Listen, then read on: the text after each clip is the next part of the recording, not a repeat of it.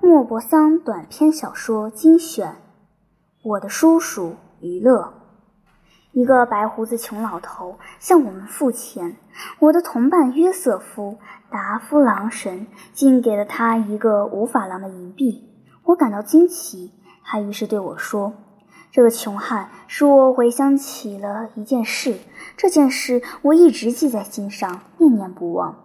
我这就信是这样的。”我的家庭原籍勒阿弗尔，并不是有钱人家，就是勉强凑合罢了。我的父亲做着事，很晚才从办公室回来，其实挣的钱不多。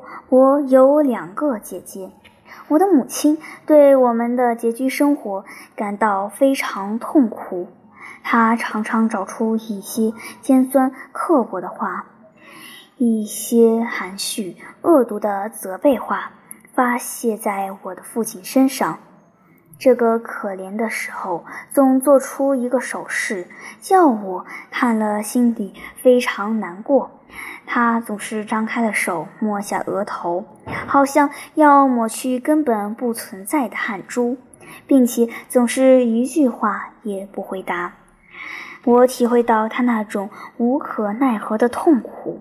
那时家里样样都要节省，有人请吃饭是从来不敢答应的，以免回请；买日用品也是常常买减价的日用品，和店铺里铺底的存货。姐姐们自己做衣服，买十五个铜子一米的花边，常常还要在价钱上讨论半天。我们日常吃的肉汤和各种做法的牛肉，据说这又卫生又富于健康。不过，我还是喜欢吃别的东西。我要是丢了纽子，或是撕破了裤子，那就要狠狠地挨一顿骂。可是每个星期日，我们都要衣冠整洁地到防坡堤上去散步。我的父亲穿着礼服，戴着礼帽，套着手套，让我们母亲挽着胳膊。我的母亲打扮得五颜六色，好像节日悬着外国旗的海船。姐姐们总是最先打扮舒淇，等待着出发的命令。可是到了最后一刻，总会在一家之主的礼服上。发现一块忘掉擦掉的污迹，于是赶快用旧布蘸了汽油来把它擦掉。我的父亲于是头上依旧顶着大礼帽，只穿着背心，露着两只衬衫袖管，等着这道手续做完。在这时候，我的母亲架上了她的近视眼镜。脱下了手套，免得弄脏，忙得个不亦乐乎。全家很隆重地上路了，姐姐们挽着胳膊走在最前面。她们已经到了出嫁的年龄，所以常带她们出来，叫城里人看看。我依在我母亲左边，父亲在我可怜在星期日散手吝啬，举止庄重，郑重其事的伸腰，伸直了腿，迈着沉重的步伐向前走着。就仿佛他们的态度举止关系着一桩极重要的大事。每个星期日，只要一看见那些从辽远的陌生地方回来的大海船开进港口，我的父亲总要说他那句从不变更的话：“哎，如果娱乐就在这条船上，那会多么叫人惊喜啊！”我的弟弟娱乐叔叔是全家唯一的希望，而在这以前，曾经是全家的祸害。我从小就听家里人谈论这位叔叔，我对他已是那样熟悉，大概一见面就能立刻认出他来。他动身到美洲去过以前的生活，连细枝末节我都完全知道。虽然家里谈论他这一段生活，总是压低了声音。据说他当初行为很不端正，就是说他曾经挥霍过一些钱财。在这个穷人家庭里，是罪恶当中的最大一种。在有钱人的家里，一个人吃喝玩乐，无非是糊涂荒唐，大家笑嘻嘻地称呼他一声“花花公子”。在生活困难的家庭里，一个人要是逼得父母动脑本，那他就是一个坏蛋，一个流氓，一个无赖。虽然事情是一样的事情，这样区别开来还是对的。因为行为的好坏，只有结果能够决定。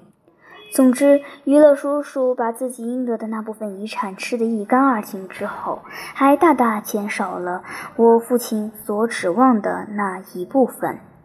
按照当时的惯例，他被送上一只从勒阿弗尔开往纽约的商船，到美洲去了。一到了那里，我这位娱乐叔叔就做上了不知什么买卖，不久就写信来说他赚了点钱，并且希望能够赔偿父亲的损失。这封信在我们家里引起了极大的震动。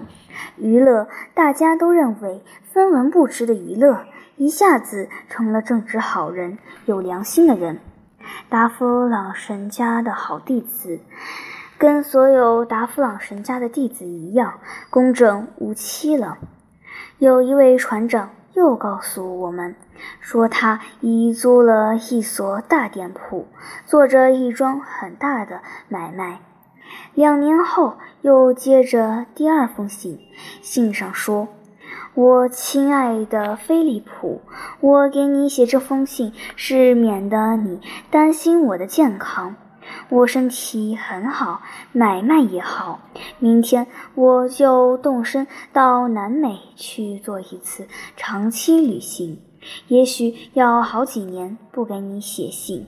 如果真的不给你写信，你也不必担心。我发了财就会回厄阿弗尔的。我希望为期不会太远，那时我们就可以一起快活的过日子了。这封信成了我们家里的福音书，一有机会就拿出来念，见人也拿出来给他看。果然，十年之内，娱乐叔叔没有再来过信。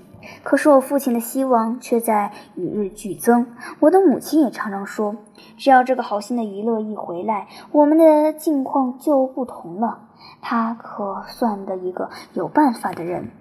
于是每一个星期日，一看见大轮船向上空喷着蜿蜒如蛇的黑烟从天边驶过来，我父亲总是重复说他那句永不变更的话：“哎，如果娱乐就在这条船上，那会多么叫人惊喜啊！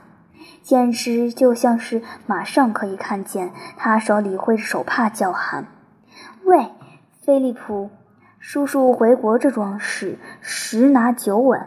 大家拟定了上千重计划，甚至于计划到要用这位叔叔的钱，在安古维尔附近置一处别墅。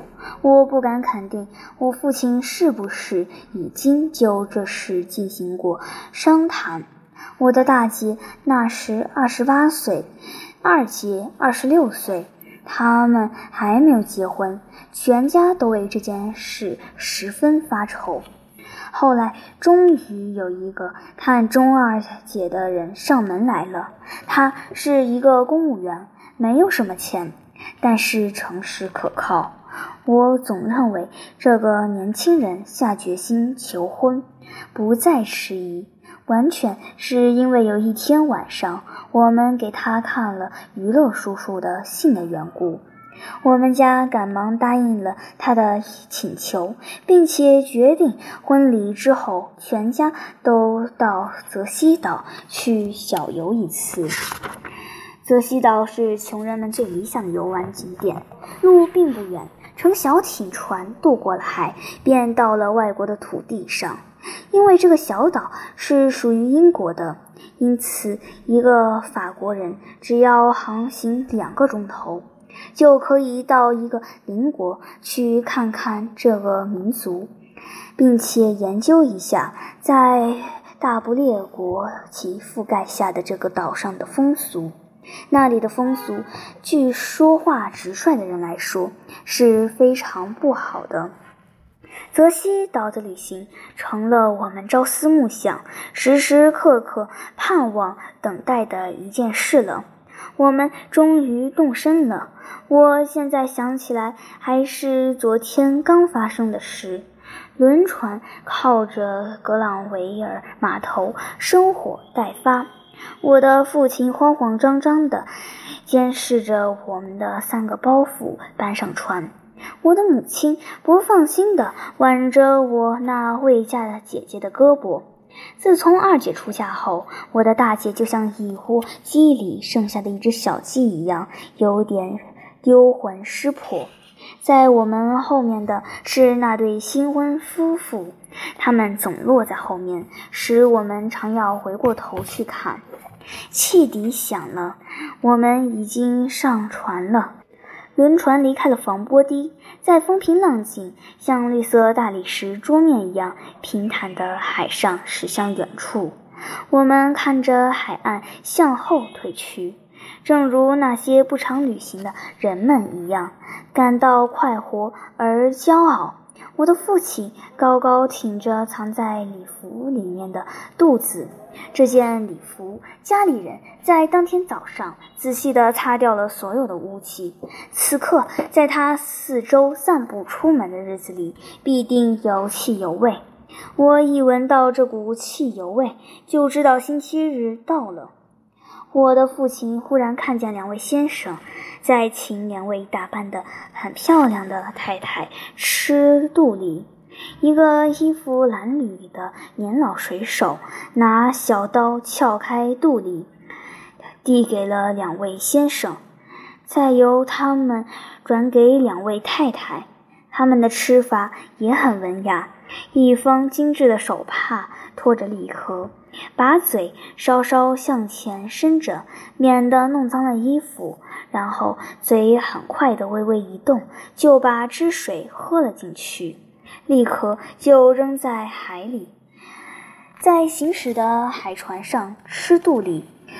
这件文雅的事毫无疑问打动了我父亲的心，他认为这是雅致高级的好派头儿。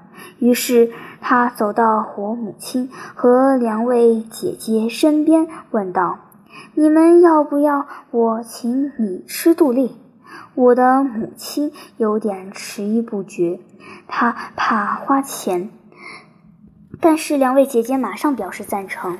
我的母亲于是很不痛快地说：“我怕伤胃，你买给孩子们吃好了，可别太多，吃多了要生病的。”然后转过身对着我，他又说。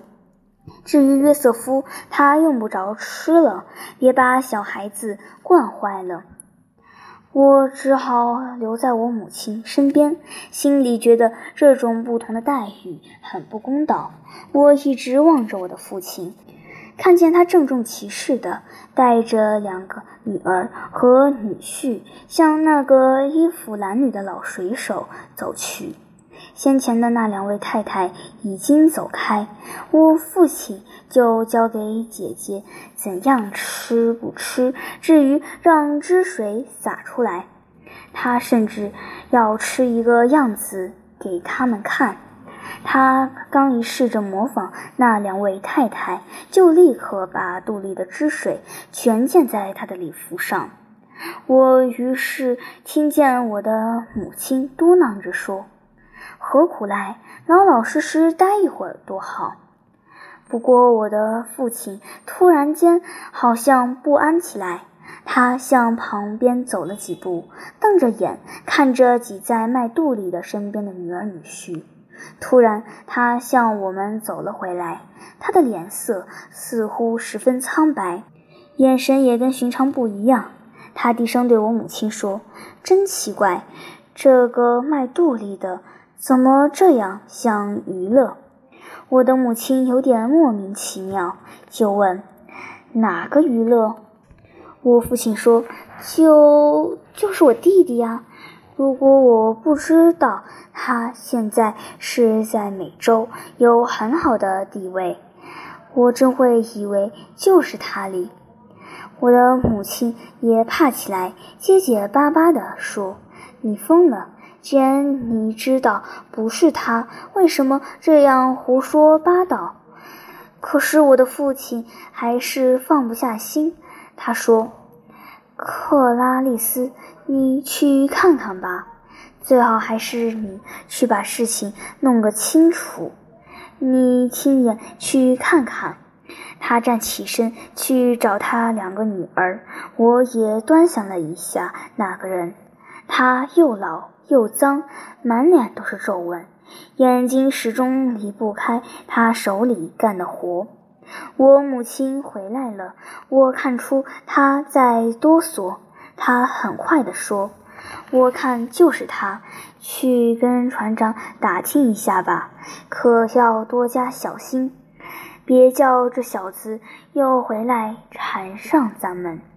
我的父亲赶紧去了，我这次可跟着他们。我心里感到异常激动。船长是个大高个，瘦瘦的，蓄着长长的胡须。他正在驾驶台上散步，那不可一世的神情，就仿佛他指挥的是一艘开往印度的大游船。我的父亲客客气气地和他搭上话，一面恭维，一面打听与他的职业上有关的事情，例如泽西是否重要，如何出产，人口多少，风俗习惯如何，土地性质如何等等。不知道内情的人还以为他们谈论的至少是美利坚合纵国力。后来终于谈到我们搭乘的这只船快速好，接着又谈到船员，最后我的父亲才有点局促不安地问：“您船上有一只卖杜丽的，看上去倒很有趣。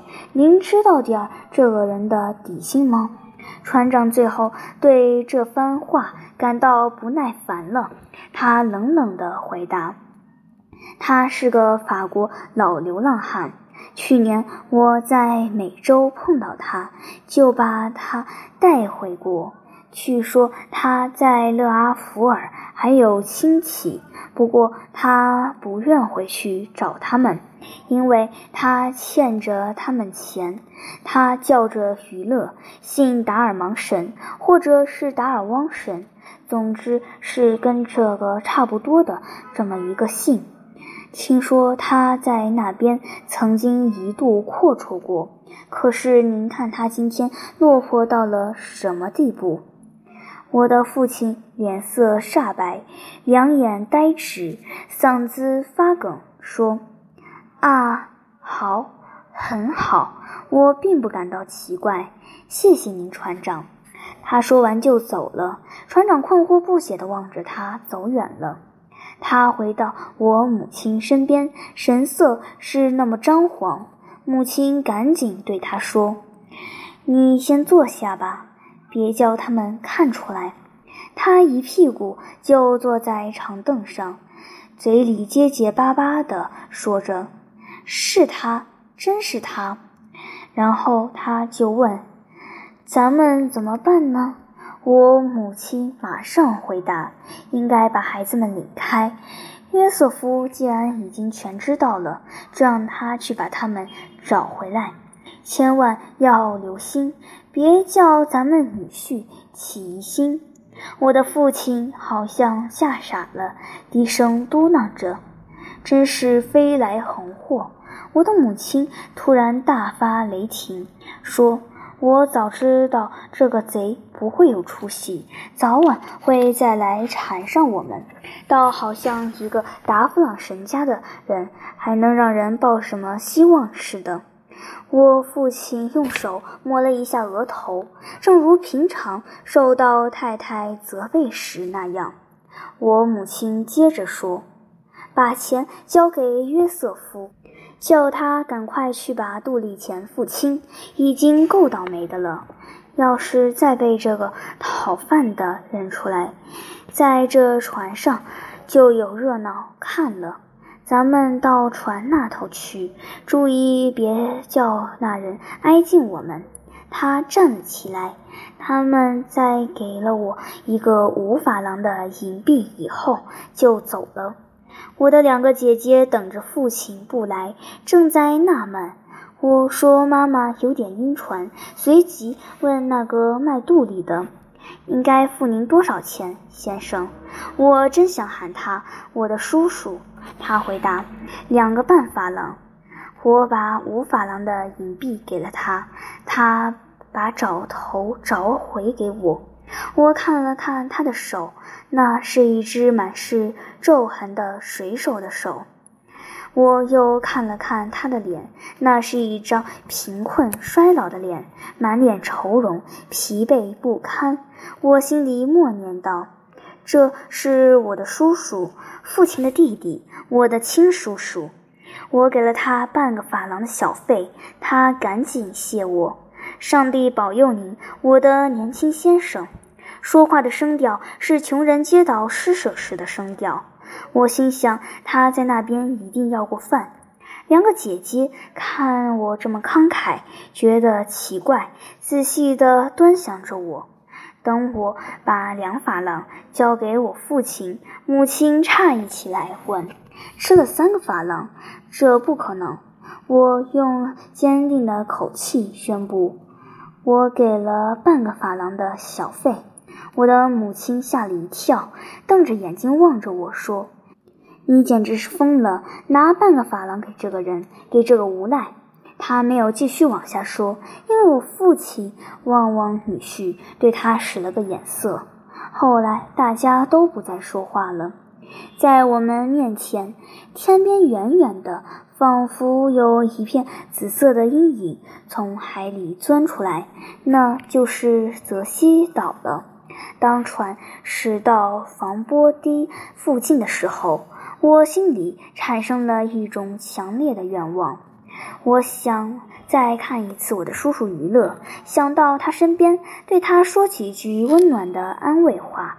可是他已经不见了，因为没有人在吃肚里。毫无疑问，他已回到他所在的那个龌龊的船底了。这个可怜的人呐！我们回来的时候改成圣马洛号船，以免再遇到他。我的母亲一肚子心事，愁得不得了。我再也没有见过我父亲的弟弟。今后您还会看见我，有时候要拿一个五法郎的银币给要饭的，其缘故就在此。